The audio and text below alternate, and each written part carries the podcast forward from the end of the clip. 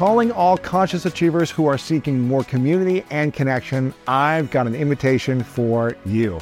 Join me at this year's Summit of Greatness this September 7th through 9th in my hometown of Columbus, Ohio to unleash your true greatness. This is the one time a year that I gather the greatness community together in person for a powerful, transformative weekend. People come from all over the world, and you can expect to hear from inspiring speakers like Inky Johnson, Jaspreet Singh, Vanessa Van Edwards, Jen Sincero, and many more. You'll also be able to dance your heart out to live music, get your body moving with group workouts, and connect with others at our evening socials. So if you're ready to learn, heal, and grow alongside other incredible individuals in the greatness community, then you can learn more at lewishowes.com slash summit 2023. Make sure to grab your ticket, invite your friends, and I'll see you there. The brain and the body are constantly in dialogue. I don't think people should try and suppress their negative thoughts. I think there is great value, however, to. Welcome to the School of Greatness. My name is Lewis Howes, former pro athlete turned lifestyle entrepreneur, and each week we bring you an inspiring person or message to help you discover how to unlock your inner greatness. Thanks for spending some time with me today. Now let the class begin.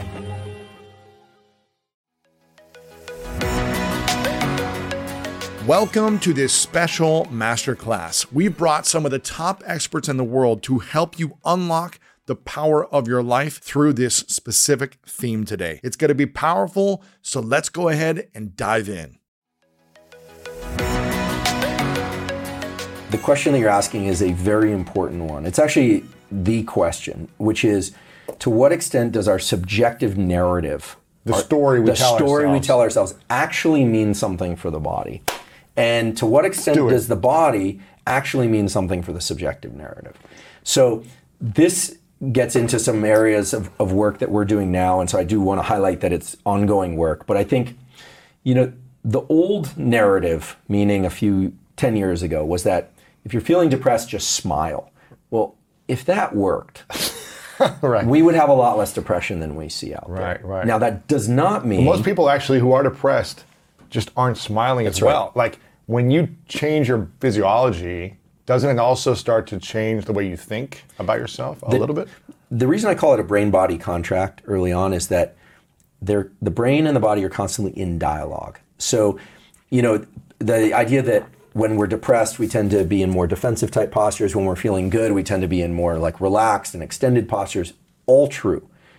But it does not mean that just by occupying the extended posture that I'm going to completely shift the mind. Right. That's a first step. Think about like two interlocking gears. It's one gear that turns the other, but then they need to kind of dance together before you can get the whole system going. So how do you get it to dance together? Exactly. So, subjective, there is one way in which subjective thought and deliberate thought is very powerful over states of mind and body. You- to answer your question, can you think your way out of the ice bath being cold? So, a couple things that are important. First of all, just to go a little deeper on what thoughts are. Thoughts happen spontaneously all the time. They're popping up like a poorly filtered internet connection. but thoughts can also be deliberately introduced. For instance, right now, I can say, okay, have a thought that um, just decide to write your name. And you're, you can do that. I'm going to decide to write my name, and you can do it. So that's a deliberate thought, which says that you can introduce thoughts. So I think it's very hard to control negative thoughts directly by trying to suppress them. They, they tend, generally, they tend to just want to continue to geyser up all the time. Uh-huh. But we can introduce a positive thought. Can you think of two thoughts at the same time? Probably not, So you can only have one thought at a time, right? But they come very fast. but it comes and goes. They- right, So, you have to, be- so you have to constantly be right. intentional and deliberate about what you think. Otherwise, and a spontaneous thought will pop back in That's right. based on your experience, based on sensory, based That's right. on how you're feeling or perceiving something, your environment. It's just going to keep popping in. Right.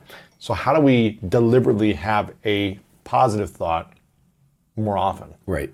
So I'm, I'm a big fan of wellness and, and I think it's a great community, but it tends to run in absolutes and there and there aren't a lot of operational definitions as we say in science. And I what I love about your questions you're asking for really getting to the meat of things, asking for the operational definitions.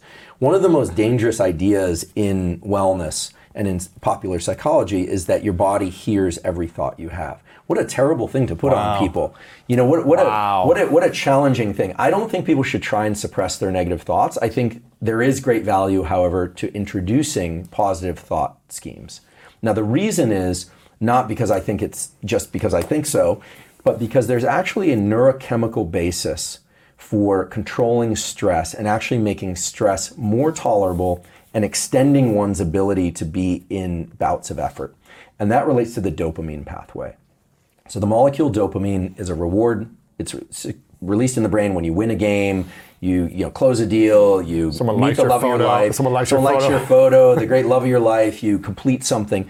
But most of our dopamine release is not from achieving goals. It's actually released when we are en route to our goals, when we're in pursuit of our goals, and we think we're on the right path. This is why a lot of people get depressed after they achieve a big goal because they feel like I'm supposed to feel something greater. I felt this thing for two minutes and now that's it? That's right.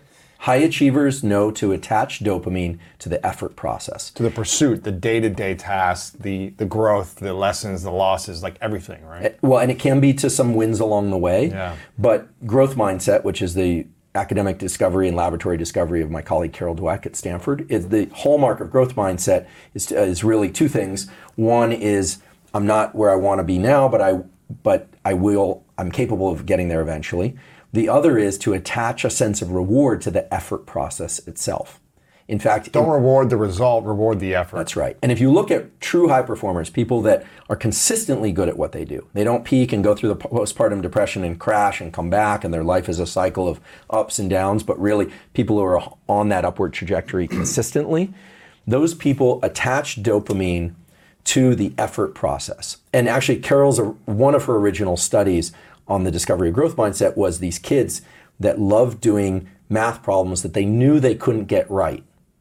So it's like the people love puzzles, but in this case, they knew they couldn't get it right, but they loved doing it. And it, incidentally or not so incidentally, these kids are fantastic at math when there is a right answer because they they feel some sense of reward from the effort process. Yeah. Now the cool thing about dopamine is that it's very subjectively controlled. We can all learn to secrete dopamine in our brain in response to things that are in a purely subjective way Our interpretation. our interpretation and but it has to be attached to reality so you know one should never confuse what is real? right so no so if you're eff, if you're thinking about the effort you're expending so let's say somebody right now is financially back on their heels and they're setting up a new business for instance and it's hard if they can take a few moments or, or minutes each day to reflect on the fact that the effort process is allowing them to climb out of their hole potentially, that it's giving them an opportunity, that it's somehow they are on the right path, or, or if they're not in movement along that path, or at least oriented on the right path, they're not lying in bed all day. They're taking a heels. step They're taking a step. If they can reward that process internally, two things happen. First of all, the brain circuits that are associated with building subjective rewards and dopamine get stronger, so you get better at that process. And second, and most importantly, dopamine has an amazing ability to buffer adrenaline and buffer epinephrine. And what I mean by that is there was a study that was published in the journal Cell, excellent journal, Cell Press Journal, a couple years ago, showing that with repeated bouts of effort, we use and we release more and more epinephrine. It's kind of adrenaline, but in the brain. With more effort, we Every time, this. every time you put in effort. So every time you make, let- for this, let's keep it, if I were to keep it in the business context, every time you make, write that email, every time you, let's see, it's a, a person who's a craftsman or a craftswoman, every time you're working in the, in the shop and doing that, every bit of effort, you're taking a little bit of money out of this epinephrine account. You're spending epinephrine. At some point, those levels of epinephrine get high enough that you you feel like quitting. It feels exhausting. and this was done in a beautiful study, actually, where um, they control the visual environments and they have the subjects ex- exert effort. And they can control the visual environment. So sometimes the effort of, of taking steps and moving forward, this is actually kind of pushing forward and kind of swimming motion, um, would give them the sensation that they were actually making progress. And other times it was an exercise in futility where they would just keep the, the visual world stationary and they would expend effort and they didn't think they were going anywhere. My gosh. Epinephrine's climbing, climbing, climbing, and eventually they quit. Now, dopamine is able to push back on that epinephrine and give you, anyone, the, the feeling that you could continue and maybe even the feeling that you want to continue. And you've seen this actually, like, football is a good example. Two teams play, say the Super Bowl, both teams are max effort the entire time. Yeah. Max effort. The team that wins suddenly, in a moment, has the energy to jump all over the place, party for days. they can talk. I mean, they they they They're have exhausted energy. right That's before right. then. Well, that wasn't glycogen or stored energy of any kind, except it was neural energy. And what happened was effort is this adrenaline, adrenaline, adrenaline, adrenaline. Eventually, people quit. They just quit. The dopamine is able to suppress that. And so then you're expending effort, but you're doing it from a place of feeling like you have energy for it. So we need dopamine to keep the effort going. Is that what I'm hearing you say? That's right. Dopamine is not just about reward. It's one of the biggest misconceptions. Dopamine is about motivation hmm. and drive. It's like a jet that propels you along a path. Any, How, how do we get more dopamine? you practice subjectively releasing dopamine in your mind. Like how? Okay, so th- that's a great question. First of all, there are ways you can get more dopamine release through thoughts or through drugs or through supplements. I want to be really clear. There is a drug, there are two drugs actually, that will cause massive release of dopamine. They're called cocaine and methamphetamine.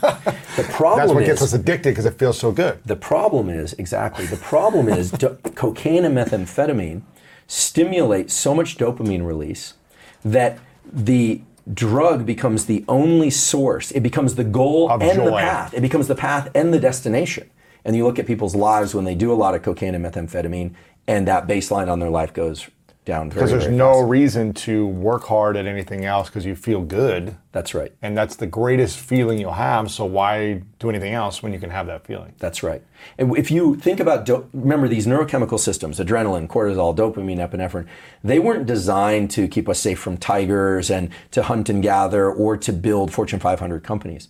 They were designed to do anything. They were designed to be generic so that depending on our circumstances, we could adapt. So, in an animal context, an animal that, um, let's say, is hunting or it needs food for its young, it's going to feel agitation. That's stress. That's cortisol. It's like hunger. My babies might not eat. I might not eat. Maybe it's looking for a mate. It's going to feel agitation and start looking and roaming and searching. Foraging is it's called in the animal behavior world. It's foraging. At some point, it might catch a smell of something, uh, a potential mate, or berries, or a stream if it's thirsty. At that moment, dopamine is released, and now it has energy to continue along that path. Whereas there's a specific pathway in the brain in, that's involved in depression and disappointment that if it goes to that place and it turns out it was the wrong path, there's a signal that actually suppresses dopamine so that you don't repeat that mistake again. So you don't give up. That's right. You just don't repeat it again. That's right. And those events that so it reminds you like that's not the path to go down. That's right. Interesting. And, and we're sort of veering towards neuroplasticity here, which is the brain's ability to change itself in response to experience. Dopamine is one of the strongest triggers of neuroplasticity because it says those actions led to success previously. You're going to repeat those. Don't do those. actions led to failure previously, and don't repeat those.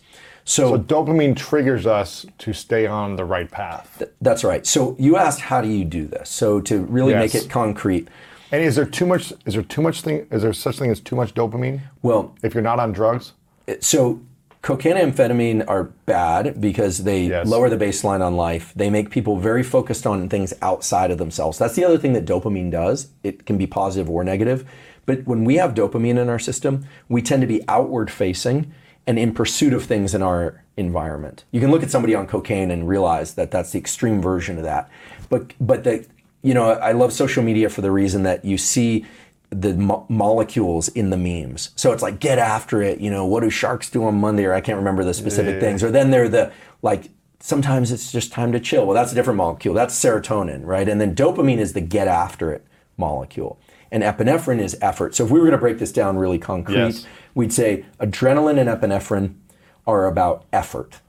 just effort with no subjective label on them, good or bad. Effort, whether or not stress or you're pursuing something you want to do, it's just it's in exerting effort.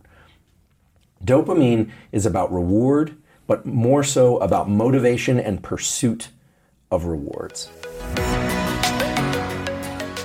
What is the difference between a habit and a behavior, and which one should we be focusing on more in order to get to where we want to be? Changing our behaviors or changing our habits? A habit is a subset of behavior. It's a pretty narrow subset, actually, if you look at the at the like true scientific definition. So Wendy Wood of University of Southern California is the I think the world's expert on habit, and she would define it pretty rigidly as something you basically do automatically without almost you know consciously realizing you're doing it right like you sort of make the coffee in the morning with the coffee maker you hit the buttons you, Brush don't your even teeth, remember you're just like you shampoo your showering. hair right and you're like did i do the shampoo already i was yeah. thinking about something else You drove to work and you don't know how you got there. You're like, what? Yeah. because I, you're on autopilot, right? So that that's like those are the really rote activities, like you hand sanitize if you're working in a hospital and you didn't even notice you did. Did I do that already?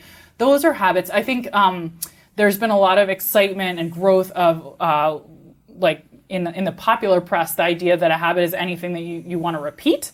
And i think that would actually a lot of the things that we think of and that we talk about casually as habits are probably more in the category of routines which is different. Like often it's a like if you're going to the gym is it really a habit? You probably remember deciding to go to the gym. Maybe you do it at a consistent time. Maybe you do it a lot. But i would start calling a lot of these things more like routines Really? if you Okay. want to talk about the non-academic.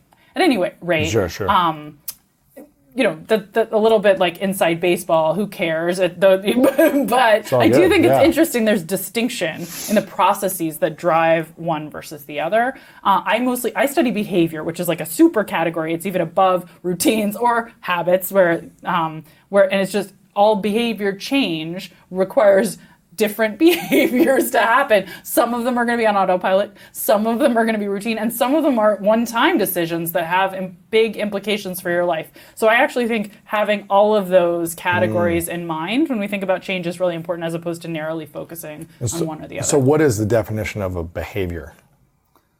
Oh, that's an interesting. Like, what is a behavior? um, a behavior is an action you take. Uh, like, really, everything is behavior. If it's inside your head, it's not a behavior. Then it's like a judgment. But any any actual action you take is a behavior. Any action you take. So, what is what are the most common behaviors that we have that I guess hold us back, and then what are the behaviors that Okay, I thought you were going to go with most common. I was like breathing. no, the most common behaviors that that hold us back, Yeah. and then the most common behaviors of the ultra high performers, successful, you know, in business and sports. What are those behaviors that they tend to to lean into oh, So versus the ones where people are stuck let me start with some of the most common behaviors that keep us stuck? that keep or- us stuck. Yes. Yeah, I think common behaviors where we get stuck are, uh, and this is like, you know, what are the most common New Year's resolutions? They're to Oh, right. change those Mm, yeah, behaviors of that we get stuck on. So the most common things we get stuck on are things related to our health, right? We aren't making Mm. good decisions about what we eat, what we drink, whether we smoke, um, whether we're physically active. Those are really common um, points where we get stuck. Uh, our finances, right? Making good financial decisions on a daily basis about how we spend our money, how we save, um, who we give our money to. Those are places people often get stuck. We can get stuck in bad social loops. We sort of started by talking about relationships, so I think that's another place we get stuck. Whether it's we're, you know, not we're we feel like we're too shy, we're not meeting Yes. enough people, we're meeting the wrong people, we're uh, in the wrong relationships. That's another area where we get stuck. I think education and career are sort of I'd put them because they're like one follows the other, and that that's another category. Like if you're a student, and you're trying to achieve, but we often get stuck on not really studying rigorously and and you know putting the time in and the focus in, and then that converts to work um, where we're not being as productive as we could be. We're not setting ourselves up for success. ultra performers or the elite who are accomplishing all their goals and pursuing their dreams, what are those behaviors that they do really well? so this I have ne- I have never gone and interviewed the ultra performers and said like list for me all your Right. behavior. So instead of answering your question perfectly, what I'm going to Sure. do is tell you some of the behaviors that research shows lead to Yes. great outcomes. Yes. And then certainly I have seen lots of top performers where I go, "Oh, They're doing totally this. doing, Yeah, that. Uh, it's great. Uh, so I think one of the most important things is um, like leaning on structure as opposed to expecting to just sort of follow the Nike just do it mantra. And by the way, when you talked about how you're training for your marathon, I noticed you immediately went to all the structures. Schedule, are- structure, accountability, coaching, investing t- like money into it all. So there's more investment in it. So it's like you've got to show up. Yes. That is like for me, it's so it's so ingrained in me that if you want to accomplish your goals, you got to schedule these things you got to do on a daily basis and make it like Break it down. most What's the daily yeah. goal? What's the daily When are you going to do it? What's going to cue you to by do it? when, Who's going to watch you everything, do it? everything. All what's that what's at stake for you? What's at, you know at stake for other people? What's the higher purpose that if you don't do this, who are you going to be hurting? and who is literally holding you accountable, right? Absolutely. You've got your coach involved. So those are the kinds of things. So that, structure is one of the leading academic uh, the research that shows which will help you get more results. Yes, and there's so many pieces of that, and like each one of them we could unpack and talk about Please it studies from, you know, okay, a big one is too often people say, I just have this big goal, you know, this big, I think if I set a big audacious goal, and that, by the way, that's good, it's good to set stretch goals, but then you got to break it down, like into the, you know, what's, what are you going to do this week? What are you going to do today? Um, what are those component parts? And people get a lot further. Uh, research by Al Bandura, um, the late Al Bandura of Stanford, great thinker, sort of did some of the pioneering work on this. We just did a field experiment uh, where we tested with thousands of people who wanted to be volunteering 200 hours a year, and they had committed to that goal. And we found that just sending them reminders not to volunteer 200 hours a year, but to volunteer four hours a week led hmm. to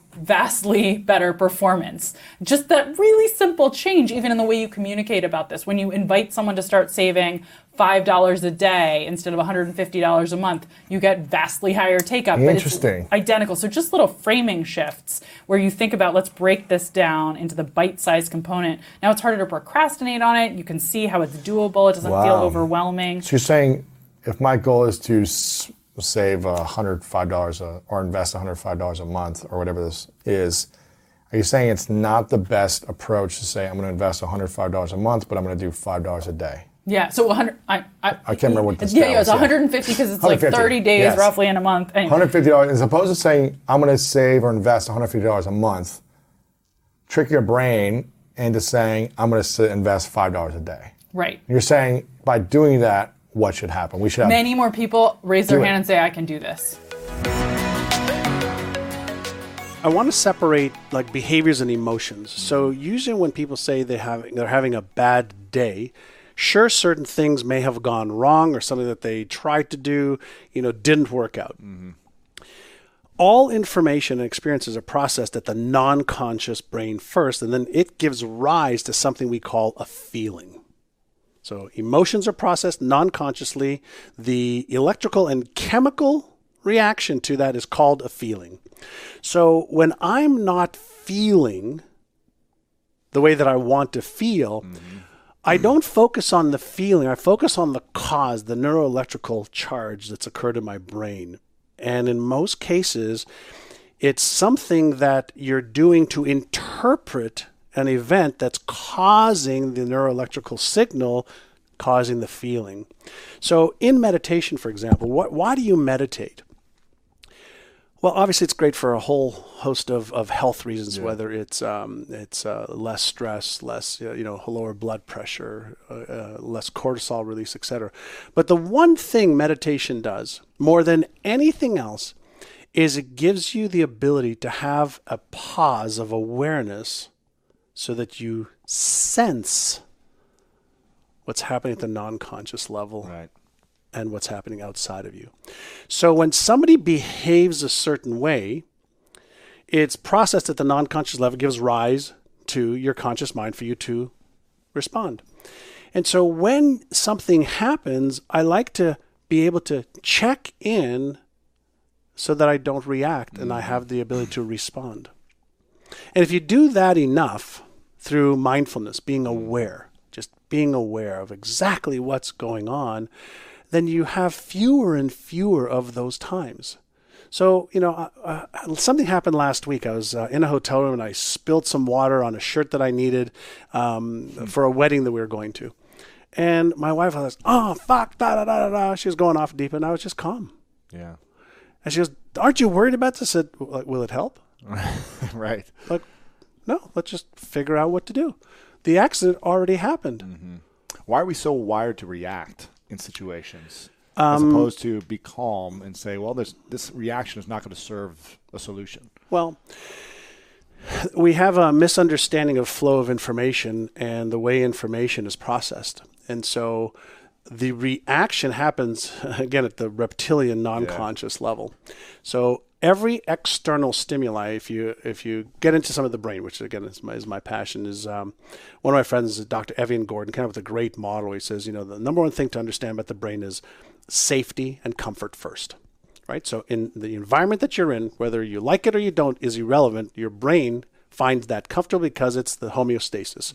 But safety first. So any loud noise, any type of uh, real or imagined present or future pain based on the interpretation at the non-conscious level gives rise to automatic feelings. So the signal is sent from the reptilian or lizard brain to the emotional brain and it's only later logically understood if we take the time To be aware of it. be aware of it. That's And why so- people react so much in traffic instantly. That's right. Instant reactions. Yeah, but but here's something you could do quickly. It's it's called a, a reframe. So so let's say you're driving in traffic, and let's say somebody cuts you off, and you've been sitting at the same spot for you know 20 minutes, like I did this morning, and somebody you know you're you're maybe looking down at your cell phone because you have some time because you're parked on the highway, right? And um, somebody cuts you off. So you could automatically react, go, son of a bitch, I can't believe he just did that, and just use all of this energy, the mm. cortisol, epinephrine, adrenaline that's flowing through your body and causing stress in your body. Or you can say, well, what if that person just found out their dog died and they're really trying to get home quickly? Mm. You go, oh, okay, I guess it's okay if she or he cut in front of me. Right. Or they just got a call from their mother, their mother fell. Yeah. Would you change the way you felt about it? And the answer is, yeah, probably. Mm. And the reason because you change the frame. So you can learn how to create frames for yourself of how you see the world, how you see failure, how you see effort, how you see your habits, how you s create frames in advance that actually serve you mm-hmm. through awareness and response versus reactivity. And that is what a lot of people who for example, I'm going to go back to professional athlete. What do you learn how to do? Respond in a variety of different ways in advance or through practice. Yeah. So that when it's game time, you're just unconsciously doing what you Yeah, do. especially like um, you know, I used to react a lot whenever I felt like anyone was attacking me physically or verbally on the on the game in the game. I used to react and want to beat people up and hit people and Yeah. respond. If I got hit in a weird way, I would always want to have the last say, right? The last hit. And my coaches would always train me because I would always get flagged. The person who's the second person is the one who gets flagged, Right. not the first person who does the foul. Yeah. And um, so I started to train myself and visualize, okay, this is going to happen in this game. Like someone's going to punch me in the nuts, someone's going to bite Yeah. me, someone's going to do this. And I can either be calm and focus on the next play or I can respond and have a penalty for our team. Right. And I started to train my, my mind seeing it in the future as it Right. already is happening. And that really supported me in not reacting. And that's actually one of the best ways. It's it's it's a cognitive behavior therapy process where you practice in advance anything good or anything challenging. And what's really amazing, some of the latest research on goal achieving, is the ability. You know, in the past, I used to teach and also do uh, visualize my goals. Whether it was my body, health, relationships, money, charity, whatever. I used to visualize the outcome. And some of the latest research now shows, um, in addition to visualizing the outcome, visualize the obstacles. And in the past, when we talked about this law of attraction, no, don't visualize the obstacles, you attract them to. it. No, no, no. Your brain's way smarter than that. So if you have, whether it's a belief that's in your way, um, a story that's holding you back, a circumstance, uh, references, uh, you know, something that's holding you back from achieving X. So take a look at whatever it is that you already know is holding you back. I don't mm-hmm. believe I'm worthy. I don't believe I'm smart enough. Don't believe I'm good enough. Don't believe I'm skilled enough. I'm Too young, too, too young, old. too old. Yeah. I'm I'm too this or too that or not enough of this, not enough of that. So address that and say, okay, here's an obstacle. I'm going to visualize that obstacle being real, and I'm going to visualize just moving it aside and me moving towards my goal. The very act of acknowledging that releases the neural tension around. If you do that over and over and over again, what your brain starts to see is yes, there was a struggle. And so it's worthy of me creating this neural pattern around this new effort. Because most of what we're doing is, you know, we're being on, we're on autopilot. We're just eking through the day, you know, on autopilot. And so the brain loves anything that makes it curious. The brain likes anything novel. The brain likes a challenge. Mm-hmm. So earlier you were asking me about, you know, one of the brain training companies other than ours.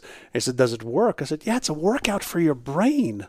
And if you can strengthen the neural patterns of you seeing yourself with an obstacle and overcoming it, what do you think that does to your self confidence and certainty? Builds it up big time. Builds yeah. it up. So if you if you actually do the work and develop those patterns in your brain, as you're doing the stuff you need to do in the physical world, you just strengthen those neural patterns, and that's what becomes mm. your habits. Yeah.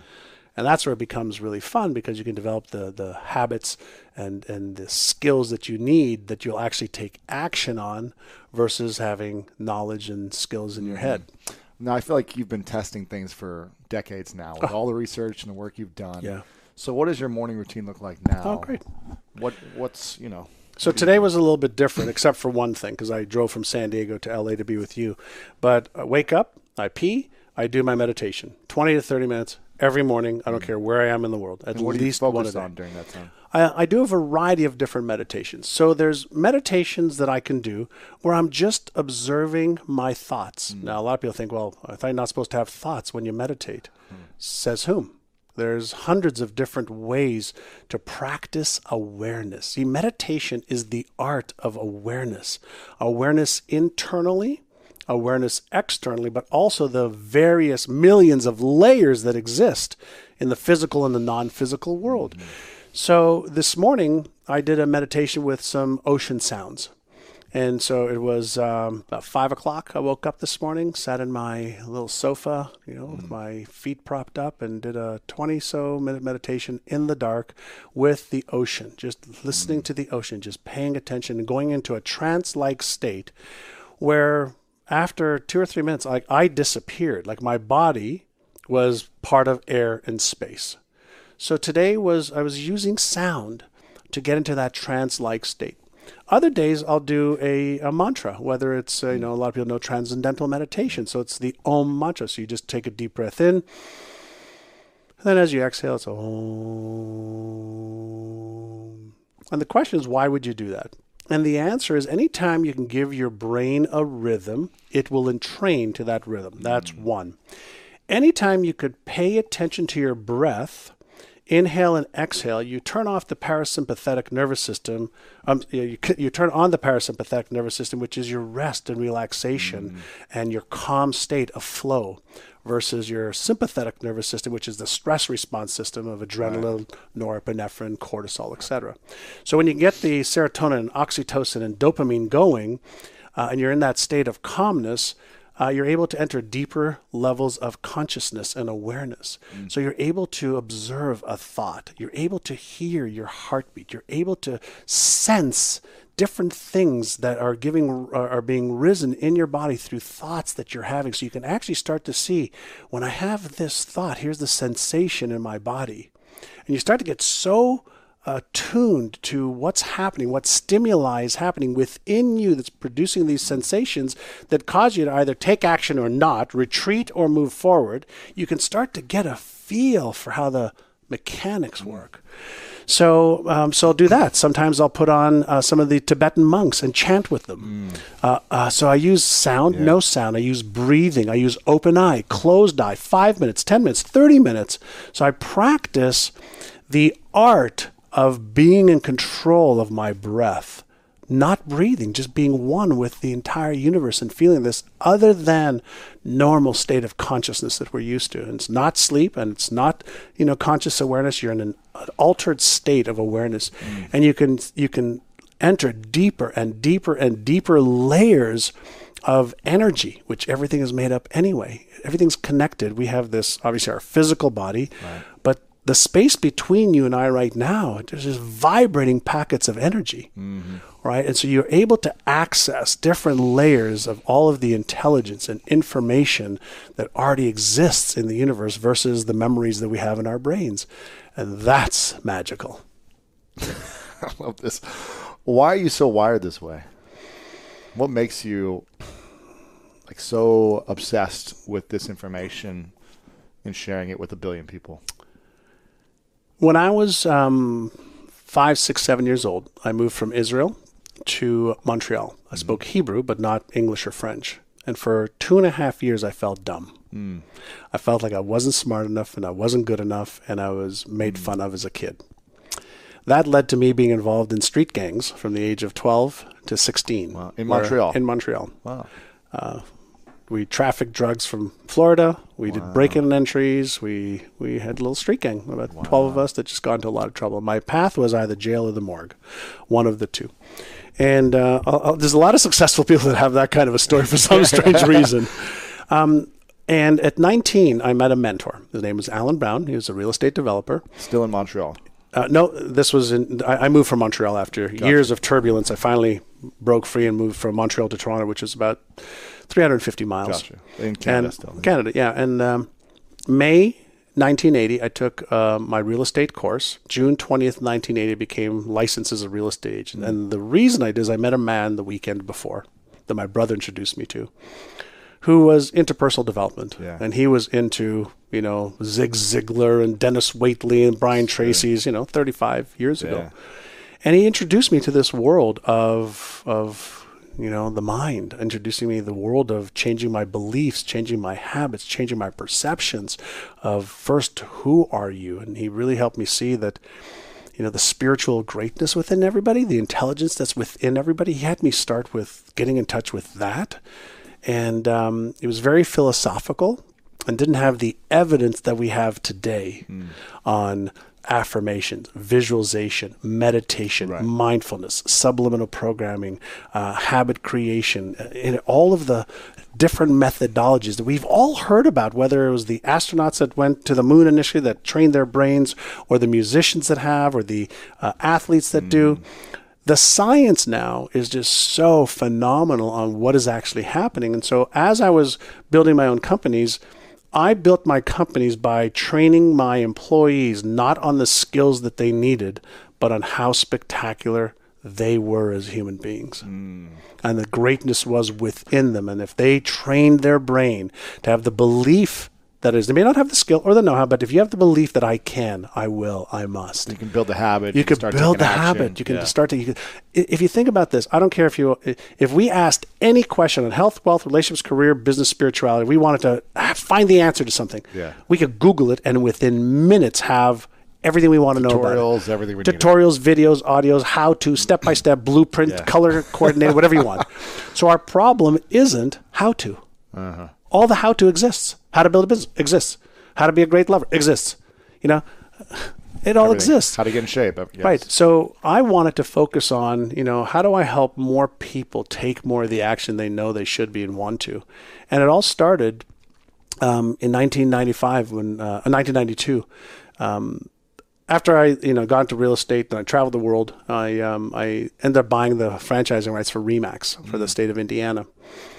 And uh, I was 26 years old. Wow. And I bought the franchising rights for Indiana, moved to Indiana.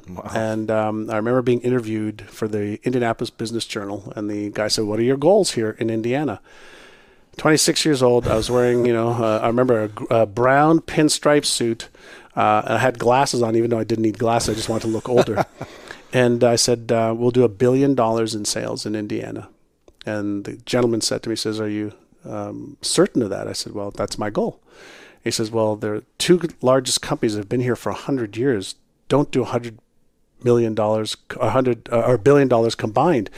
And uh, my cocky young self, I said, Well, We'll be the me." first. He's They're like, not "What?" me. yeah, Yeah. three weeks later, the Indianapolis Business Journal, and I have it at home. It says sets one billion dollar goal. Wow. Um, May 1992, we hit a billion dollars in sales. Five years later, Wow. and we were stuck, which is a great place to be stuck. Um, but it wasn't because we didn't try hard. We were stuck because people started hitting the upper limits of their financial blueprint, the upper limits of their beliefs, the upper limits of their habitual ways of doing things. So, regardless of how much more information we gave them, they just were at their They limits. believe they can make more. That's right. Well, and again, when we talk about beliefs, there's two types of beliefs. There's belief that I say to you, sure, I could do that. Oh, yeah, man, I want to do that. But if there's an opposing belief at the implicit part of the brain saying, but you're not smart enough, you're not good enough, you're not worthy enough, you're afraid of failure, afraid of this, you're afraid of that, you won't do it because the non conscious controls the entire game. And so we started to retrain our agents' brains after we did a we did a uh, an event.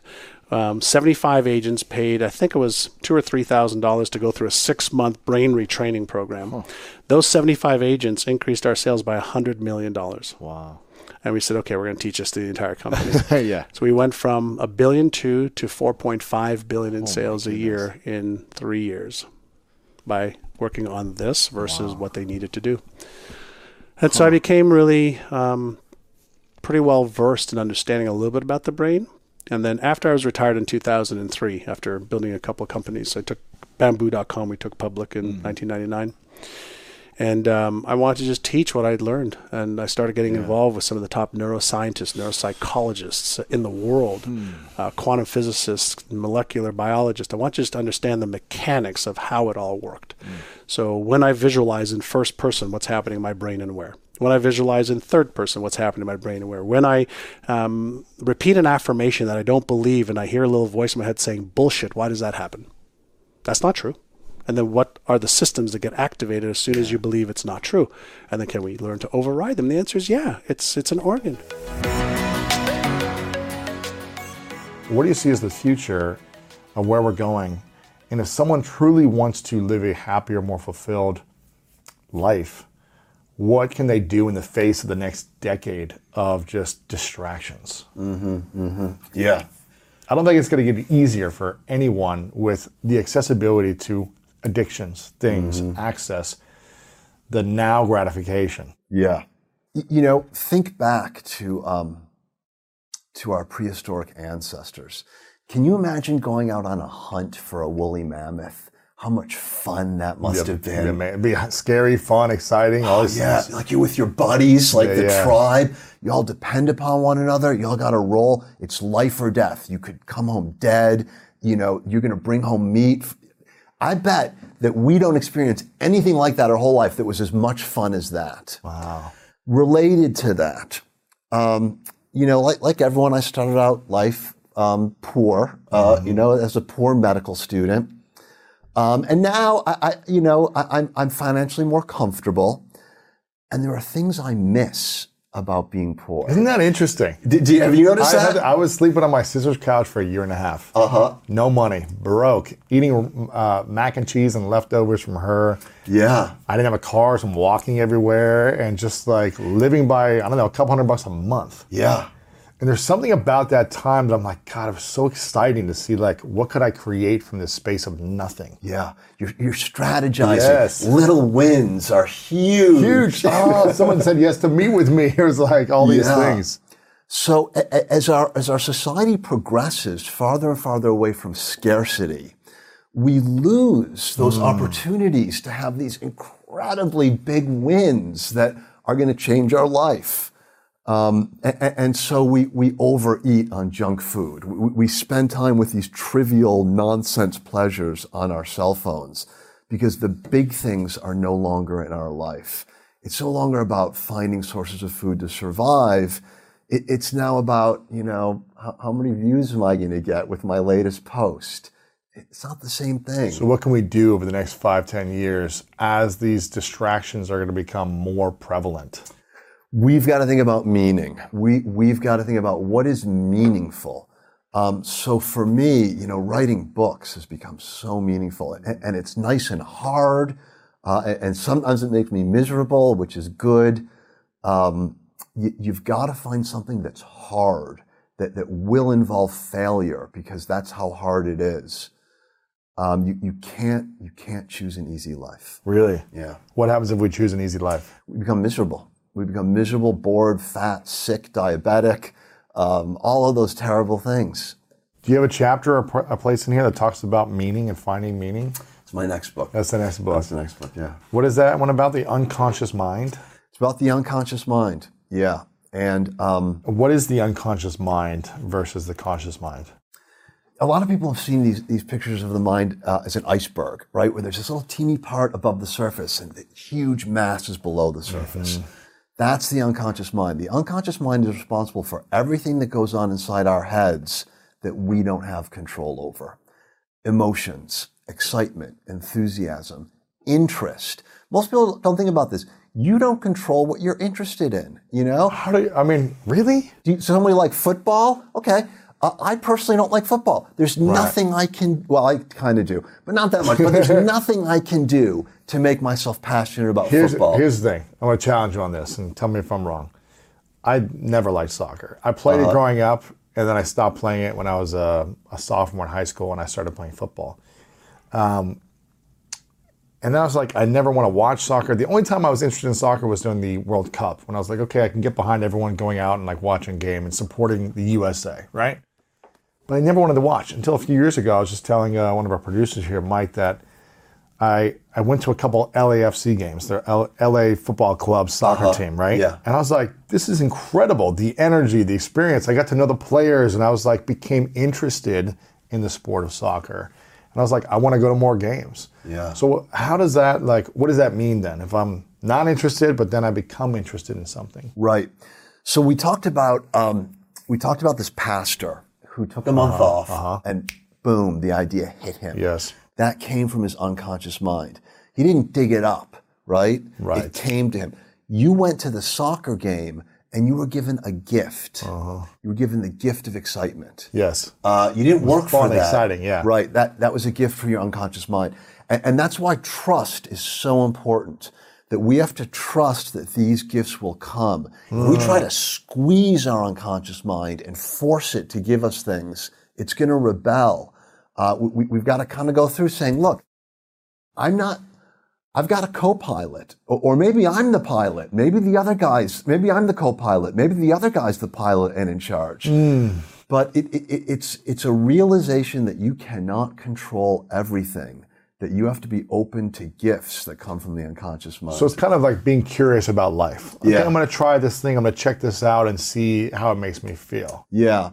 Yeah. Can I tell the story I wanted to Bring tell? it, yes. So, um, so I, I did this TEDx talk, right? Yes. And it's a big deal. Yeah. And I practiced Four that- years ago, wasn't it? Yeah. Yeah. I I practiced that every day for a month. That's great. Great speech. Thank you. Thank you. Every day for a month. Every single day, well, five days a week. Uh, when I went to work, uh, first thing I did, first thing in the morning, is I ran through that speech. All right, so I get there, we do a dress rehearsal, get up there, and I'm giving my speech. I draw a blank halfway through. Nothing. I, I'm sweating. Dress rehearsal. Dress rehearsal. I got nothing. And I'm, I'm terrified. And, and, and, and, and there's a dinner that evening, and I skip the dinner. I go back to my hotel room, and I'm memorizing, memorizing. So now it's the day of the thing, and um, I'm about to go out. And, and I realize, I say, look, I didn't shirk. I wasn't lazy. I did everything I could, and it wasn't enough. Wow. And so I said to my unconscious mind, we're all in this together. Be a pal and help me out. you, you know, I acknowledged that I mm. didn't have control. Ah. And, and I was happy with how it went. My unconscious mind came through for me. That was great. But it came through for me as a friend, not as a servant. I didn't order it, I asked it. So what happens to people who are extremely controlling in their life versus Yeah. people that are more Yeah. in surrender? Yeah, those controlling people don't do well. Really? And a lot of times, you know, the unconscious mind has a sense of humor. Um, you know, you know about the Freudian slip, right? Yes. A lot of times, the Freudian slip will reveal a truth that you were trying to hide, but the unconscious mind says, "Tough luck." Uh, you said this. Yeah, yeah. yeah. So um, people are always trying to be in control. Their unconscious mind is constantly sabotaging them.